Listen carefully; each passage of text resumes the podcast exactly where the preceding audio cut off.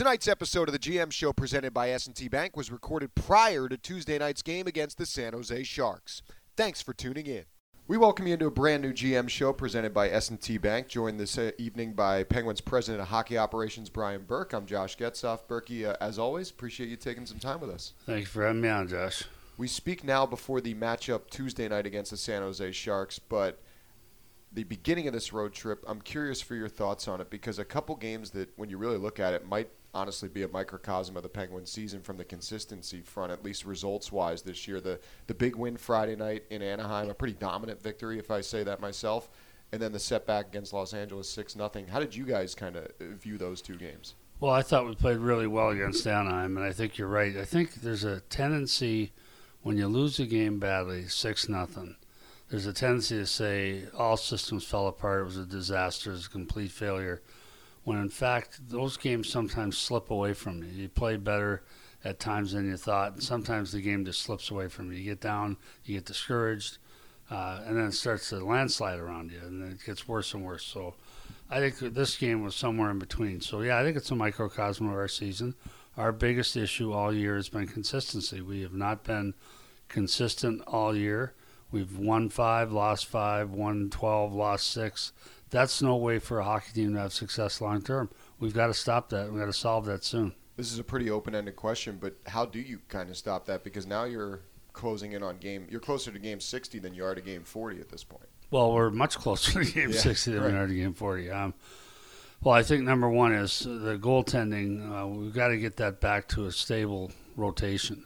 Uh, with the injury to Tristan Jarry, uh, Casey's been asked to do too much. It's not his fault. He's a good goaltender. He's a great kid, but he's not. He wasn't brought in to play four out of five games. He was brought in to play one out of four games, mm-hmm. and so we got to get the rotation back. Jars is close to healthy, possible uh, uh, in the next day or two even. So I think that's number one. Get the goalie rotation settled. We got we played for three weeks without our top two right shot D. Right and then Jan Rutta got hurt too, so he's close to back. Looks like. Um, so I think we've got key people back. If you look at the people we had out, the injuries, the games we missed due to injury, it's easy to count man games and so we lost 40 man games in the month of, of November. Mm-hmm. But the key is who missed those games. I mean, it's not and not denigrating any one player, but losing a Chris Letang is different from losing a Brian Burke, right? Yeah. No, no offense to me, but uh, an important player that plays a lot of minutes, that's a much bigger loss than the guy that plays seven to eight minutes. So I think we had key personnel losses at key times, at key positions, and I think our team has hung in there very well in spite of that. Well, you mentioned personnel, and uh, that game Saturday night wasn't just a hockey game; it was also a big night for Dustin Brown, a legendary Kings player, the first King ever to hoist the Stanley Cup when they won it back in 2012. And I obviously know that you and him have a little bit of a connection going back a couple years prior to that, maybe even before that, at least at ice level for me, seeing Team USA in Vancouver in the Olympics in 2010. I know you had a role in that, obviously, and Dustin Brown was on that team. Um, any memories that came back to you as far as your relationship with Dustin Brown, seeing all that transpire on Saturday night? Yeah, it was it was special watching Dustin Brown's number be retired because I think what happens is sometimes it's just longevity guy was there for 13, 15 years, whatever, was captain for eight. Right. And sometimes just by dint of longevity, the player acquires a mystical reputation. But I think in this case, Dustin Brown earned that. He played hard every night. Uh, he never missed a playoff game in all those years with two cup runs. Wow. Um, I think they set a record for the most games played in one series that they won. They, it, the most you can you can win in 16, right? And the most you can play, I think, is what uh, is that uh, 28. Yeah, I think they played 27 four. one year. Wow. So he played a lot of games. He played hurt. You can't you can't not dress if you dress if you play that many games. You can't not dress some nights when you feel terrible and you're all banged up. You're sick. You're run down. You're sore. So he was a warrior. Um, I had him as a player, uh, and uh, I loved his. He's a very positive guy, very upbeat. Um, not a huge talker, but very popular teammate. Does card tricks and stuff like that um, but a really good captain and a warrior, and he was an important part of our silver medal team. That trip, this trip, I should say, actually started in Anaheim before that game, the night before when you faced the Ducks. You obviously have some great memories there, winning the Cup in 07. Phil Bourque and I were kind of talking about those Kings teams in, in 12 and 14 and just how well constructed they were and how many guys you just probably, from an opposing perspective, did not look forward to playing on a nightly basis, especially in the stage of the Stanley Cup playoffs. How have you kind of seen things evolve as far as the road to the Cup from your Ducks team in 07 to those Kings teams and now seeing teams, you know, like Tampa going back to back, the Penguins not so long ago, uh, even, you know, the teams like St. Louis and Washington that have sprinkled in there. There seems to be a different road every year, but have things really changed all that much on the surface to getting to the highest point? Well, with LA, it was a direct, you know, it's a copycat league. And what happened in LA was we had put together a very physical team and we terrorized the the West Coast. And the Anaheim team would go into LA and beat them up, beat them on the scoreboard and beat them up. Do the same thing in San Jose. We beat up everybody. And uh, the fact of the matter is, Dean Lombardi took a look around and said, "We've got to stop this. We've got to construct a roster that can play with those guys," which they did. And we were kind of tongue in cheek on our Stanley Cup ring. It says California's first cup, kind of poking fun at LA, but they won two. We only won one. So uh, they did a real good job, I think, of responding to the threat that we posed to their team and to San Jose at the same time. Uh, all three teams getting bigger and better, and players used to call it California Death Valley in those those real good days right. when all three teams were good. Teams used to go in there and say, "We'll win two out of three, and maybe five out of six points." And now they they'd go in and say, "We'll be lucky if we win one game, and they're even get a tie."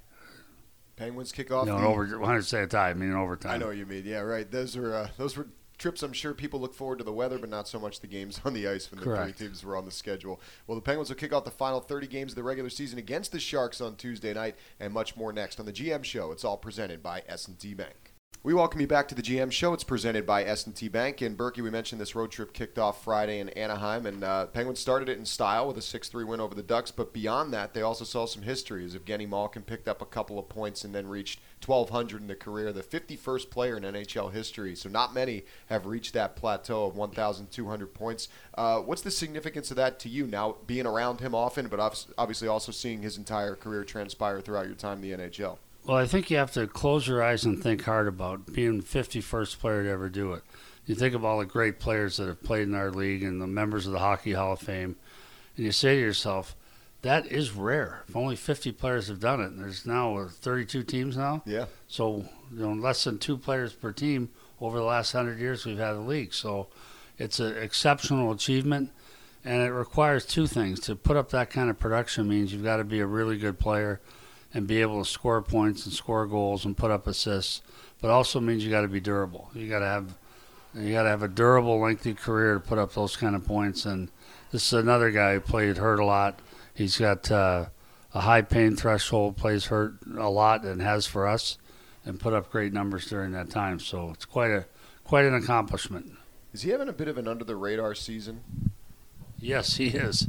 But I think the thing is, you saw him lose his temper the other night, which I like. I like when he loses his temper because he gets involved. He fired the puck at, an opponent a couple times. Um, I like when Gino gets mad. He got mad the other night, so he he, he doesn't. Our team, everyone talks about Sid, and Sid's having a great year, and he's a wonderful player. But Gino gets overlooked a fair amount, and he is having an under the radar season that game in Anaheim, also the first trip back for Rickard Rakell since you guys traded for him last year. I mean, he's really settled into this team, Burke. He's having a, another strong year offensively, leads the team in shots on goal. I know you knew what you were getting when you acquired him, but has he lived up to what you hoped you were getting uh, when you picked him up? Yes, I think we got a good size sample from him after the trade deadline when we brought him in. He missed a few games when he got hurt in the playoffs, but uh, I think we had a size sample of a guy who's a big athlete – high athletic ability, high hockey IQ. One thing I think that's underrated is if you watch whether he plays with Gino or plays with Sid, one thing you watch that never gets or almost never gets mentioned is he gets back a lot for his line mates. So like he's playing right now with Sid and and, and Jake. Mm-hmm. those guys can gamble a little bit more because Rack has a real defensive conscience. He gets back a lot and, and breaks up line, line rushes and outnumbered attacks. So I think he's defensively doing a little more than people have acknowledged. been a part of a, a, really productive, basically from start to where we're at right now, top six for the Penguins, and we know that group pretty well. Uh, the Anaheim game was a, a nice uh, second coming for some of the depth players on the Penguins lineup. Jeff Carter with a multi-point game, uh, Kasperi Kapanen a couple of points. Uh, you got some points from the fourth line with Teddy Bluger and Josh Archibald getting assists. P.O. Joseph had a big night as well.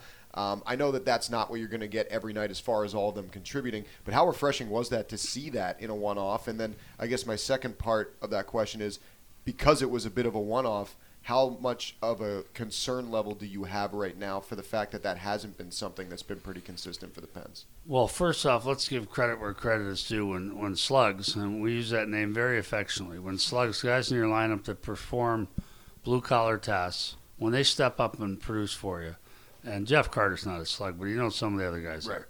And I mean that with great affection. I use that term when I did TV. I call them slugs. Those are my guys yeah, when right. I talk about slugs. Um, when the when the lesser players have big nights, you see the joy on the, the skill guys' faces. They're happy for them. Right. They're happy when they see a Cappy who's been struggling offensively. He gets puts in a goal, scores and puts an assist on the board. He's beaming, and the players are all happy for him. Um, I think the issue is what you got at, Josh, is we haven't done that enough. It's too many nights where we've got quiet guys. And again, going into consistency issue, getting six goals one night and none the other means you average three over the two games. It doesn't mean you're averaging four a night or five a night. You average three over the two games. So I think we need more consistency, more consistent offensive production from our bottom six. And uh, it can't be a, a, have, uh, happening that, that leads to someone bringing a cake in the dressing room and saying, "Hey, you guys had a big night." You know, we can't. It's got to be more routine. Got to happen with greater frequency. When you look beyond your offensive group in the back end, you kind of hit on this earlier, but you missed a, you had a big chunk of the season where you were missing both Jeff Petry and Chris Letang in a critical stretch right around the turn of the new year. Then you get both those guys back, and you lose Jan Rutta. Uh, it seems like right now you guys can't catch a break back there. But how do you feel like you guys have held up uh, on the whole on the back end? You know, with the moving pieces and guys maybe playing a little above their head at times as well. Well, this is my third year here, Josh, and one thing that struck me right when I got here and continues to strike me is that Mike Sullivan does not allow injuries to serve as an excuse for anybody. Mm-hmm. He's never any lamenting. The press conferences aren't, oh, we had this guy out, that guy out he talks about the guys that dressed that night and what they did. And I think our team has had, for us to be where we are in the playoff race with this run of injuries to key players, I think is remarkable. And so I, I give the coach credit for that. Our mentality is next man up. And that's a cliche in sports. Everyone says, oh, next man up, next man up. That is truly our motto. That's truly our mantra. So I think that goes to the coaching staff, and particularly to Sully is that our team does not use injuries as an excuse for non-performance. Hopefully, Jan Rutta close. Uh, you mentioned that there's potential in the next game or so that he could be back in the lineup. Ditto for Tristan Jarry. I would assume they've both been with the team this whole trip uh, and skating and practices. And Tristan Jarry's been taking a lot of shots. So I would assume those guys are sooner rather than later as far as putting back on a Penguin sweater. Absolutely, and I think that they're. Uh, if you look at it, I think someone in the media rattled off a stat yesterday. Tristan Jarry this year is 16, 5, and 1 or 3 or something. Pretty amazing stats. And uh, he's having a, a great year, but it keeps getting interrupted. And we've got to get him healthy and get him back stable. We will talk a little bit about him in the next segment and his stability as the Penguins move forward here in California and we move forward on the GM show. It's presented by S&T Bank here on the Penguins Radio Network. We are back here on the GM Show. It's presented by S&T Bank on the Penguins Radio Network. And uh, Burkie, we just talked about Tristan Jarry and crossing our fingers. Hopefully, uh, he will be back in the goal for the Penguins in the not too distant future. Um, between his last couple of seasons, there's been moments where you mentioned it that the record's been really good. I think you could argue he's been the Penguins MVP at times with how he's played. But then there's also been these stretches of 10, 15 games where he's been out of the lineup. We know what happened last year in the playoffs and even the year prior to that uh, in the Stanley Cup playoffs. Is there a level of concern at all about just the durability factor for him? Because I don't think anyone doubts the skill level when he's in between the pipes. Well, I think it's fair whenever a player misses more than one or two stretches in, in 24 months. I think it's fair to, to raise that issue. Um, I don't think it's an issue of preparation or training. Mm-hmm. Uh, the the Islanders uh, or the Rangers injury was a contact injury. It's not much you can do about that when someone gets run over. Right. But um, when it's a muscle injury or strain or fatigue type thing, then you say, are we preparing properly? Are we doing things right? And I haven't reached that threshold yet of being worried about it. I think he's still a durable guy. Uh, I think there was some linkage. This injury was linked somewhat to a prior one that we maybe didn't get right the first time. So I think that uh, it's not a, long term issue yet, but certainly people are going to start raising that issue if he keeps missing games. I think he's been terrific.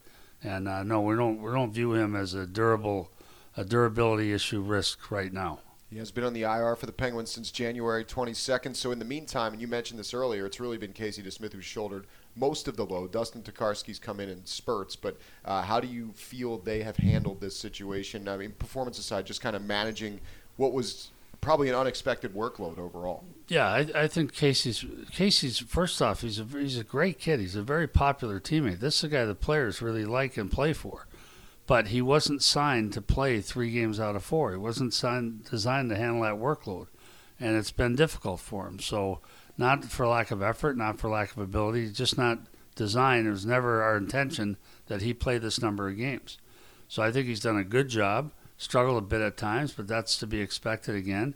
We got to get back to our normal pattern here where Tristan's a starter and Casey plays capable backup games. Let me ask you this. You've been around this league for a long time and, and kind of being able to appreciate the, the stretch run, so to speak, in the unofficial second half of the season. I find it really fun that every night we're looking at the standings and seeing teams moving all around and how close things are, basically from that third spot in the Metro and third spot in the Atlantic all the way down to the second or third team out of the wild card picture. I mean, as we talked today uh, before the Penguins game against the Sharks, the Florida Panthers have all of a sudden climbed their way to one point back of you guys. The Islanders are a point back. Do you remember a time when it was this muddled and this uncertain as you're going down to the final 30 games? I don't. No, I don't. I don't think there was um, this.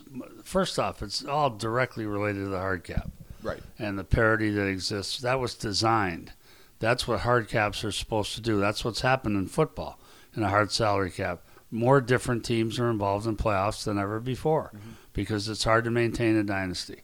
So the hard cap works, no question, makes it harder and harder um, I was talking to Mark Bergevin when we watched practice yesterday. Working, I ate dinner with him in Los Angeles. We had a great time with he, him. Oh, he's he's wonderful. I'll tell you a story about him sometime.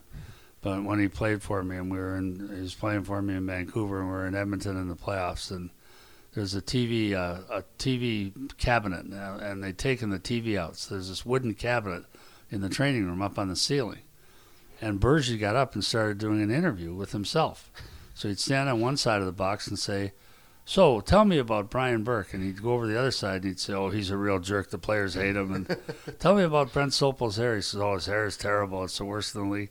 Going from one side to the other. Well, start out there, five guys in there watching, crying, laughing. Yeah, yeah. Ended up the entire team was packed into the training room watching Mark Bergevin do this interview with himself. It was hysterical. Um, but he was saying that there was always easy games. There were always games you could look at the schedule when it came out and you'd say, well, we can probably win – these three, four, five teams. There aren't that many. There's hardly any now. Right. So there's no nights off. It's hard. The schedule's hard. Schedule's compressed. Teams are getting better. So yeah, I've never seen it this compressed or difficult right now.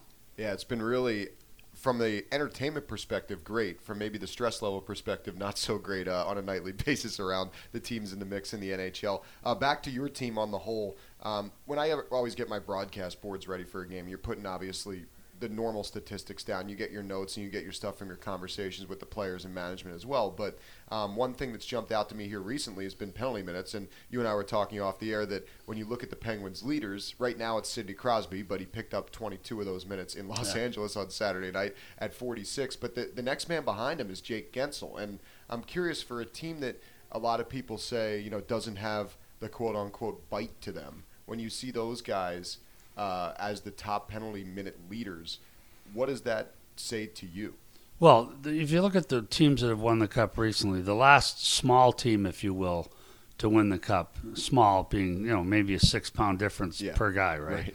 But were the two Pittsburgh teams. Mm-hmm. Since then, it's from Washington and St. Louis, teams with bigger lineups, and that certainly seems to be the way it's going. And we're we're very acutely cognizant of that. Yeah. But the fact of the matter is, We've tried. We put some size back in. We signed Jan Rutta, who's got size. We got bigger with Rack, putting Rickard Rakell back in. He's got size, but not necessarily bite, to use right. your term. So we're cognizant of that. The problem is we've been capped out since we got here because we tried to keep the band together, and we were very comfortable with that decision. We'd like to add some skill that can play, and then, so I'd say, okay, Josh, who, who should we get? And I, I say this honestly because this is what Hexie says to me when I say something about it. He says, "All right, who?" Am I allowed to throw? I probably can't on the radio, right? No. That's a speculative. So we, we've turned we've turned over every stone. We we understand. Archie brings us some bite. yeah, he does. He's a nice bite player for us, uh, and we're not an afraid team. That's the good thing about our team. We're not afraid. We don't ever play scared, even when hitting starts. That's Right. not what we do. We're we're a possession team and a scoring team, but we're not afraid of anybody. Uh, I just think it would be nice if we could initiate a little more, and we'll get to that down the road. Right now, we haven't been able to do it. Big stretch run for the Pens. As we mentioned, the game against the Sharks kicks off the final 30 of the regular season for Pittsburgh, and that playoff picture continuing to change by the day as this road trip rolls on, and so do we. We'll wind things down next on the GM Show. Next, it's presented by S&T Bank. We're back here on the GM Show. It's presented by S&T Bank, coming to you from San Jose ahead of the Penguins' Tuesday night game against the San Jose Sharks. And it has already been a little bit busy heading into the trade deadline, which is just a few weeks away. Burkie, uh, some teams in your division specifically pretty active. Uh, you talk about the New York Islanders and New York Rangers both uh, going out and getting some pretty big names. First, uh, the Islanders just before the All Star game trading for Bo Horvat, then the Rangers following things up on the other side of the All Star break and acquiring Vladimir Tarasenko uh, and Nico Mikola, who I like a lot personally, defenseman uh, from St. Louis. From your guys' position, when you see those two teams, literally the two teams on either side of you in the Metro right now, how do you react? Well, I think they both improved themselves. I think they're both added high quality players that give them a better chance to win. A couple of caveats: a high price tag on on players like that, um, high risk. There's only one parade, and I can tell you from. Uh, I'll check with the league again if you want today, but they're only awarding one Stanley Cup. Right. So the, the, the risk, the trading deadline, you've heard me rant about this over the years, the trading deadline is up to 16, 18 teams are going to make moves to try and improve their lot in life, and there's going to be one parade. And I will check again later, but there's going to be one parade. So that that's the risk and the, the evaluation you do. I think they both both teams got better. Now, will these trades work out? Will they bear fruit? Will there be chemistry among them? Is it worth the price tag? All those things come in. We're you know Hexie's working the phones diligently. We were in on all of these deals, both of these deals. We were aware of them and weren't willing to meet that price tag. But we're in on uh, the, the key here as a GM is you want to be in on everything. You want to know everything that's happening, Yeah. and we make sure that we're in on everything. We're aware of it. We know that what teams are talking. You know what the price tags are. Then if you say no, you say no, and fine, let them move on. But uh, the fact of the matter is, if we can get better at a sensible price, we're gonna. We're absolutely gonna try. When you look at those moves, do you feel like I mean Tarasenko and Horvat are huge names, and they've already moved. Is it fair to say that those could potentially be two of the bigger moves of the deadline? I mean, the, the cap being what it is, and just some of the names out there. Well, it reminds me of the ice coming out of a lake, and people from Minnesota will know what I'm talking about. When the ice breaks up at a lake, it doesn't move very much till the first big piece moves, and then it all starts moving much quicker. So that those first moves, those early moves with Horvat and Tarasenko, will probably accelerate the process of teams. You know, because Chychrun sat out a night the other night, Yeah. so everyone thought, "Oh, that's imminent." Um, so we're we're going to do things at our own pace, at our own price tag, and if they make sense, they make sense. If they don't, we're not going to do it.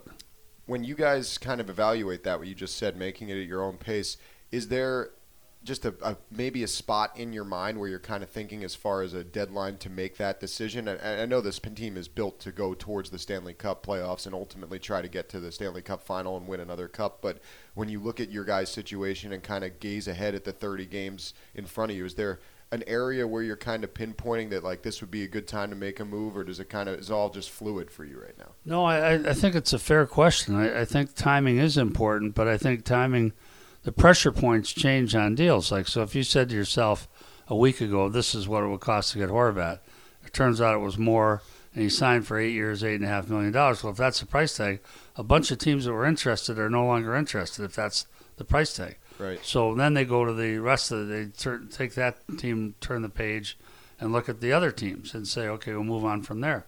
So to me, we don't try to do it that way. We try and set the price tag in advance, and then if we can get there, we get there, if and when we can, as soon as possible.